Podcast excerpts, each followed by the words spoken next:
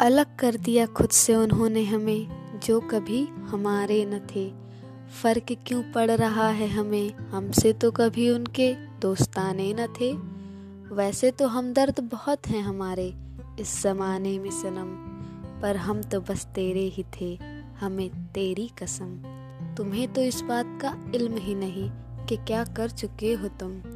और हम थे कि रहते थे हर वक्त बस तुम्ही में गुम।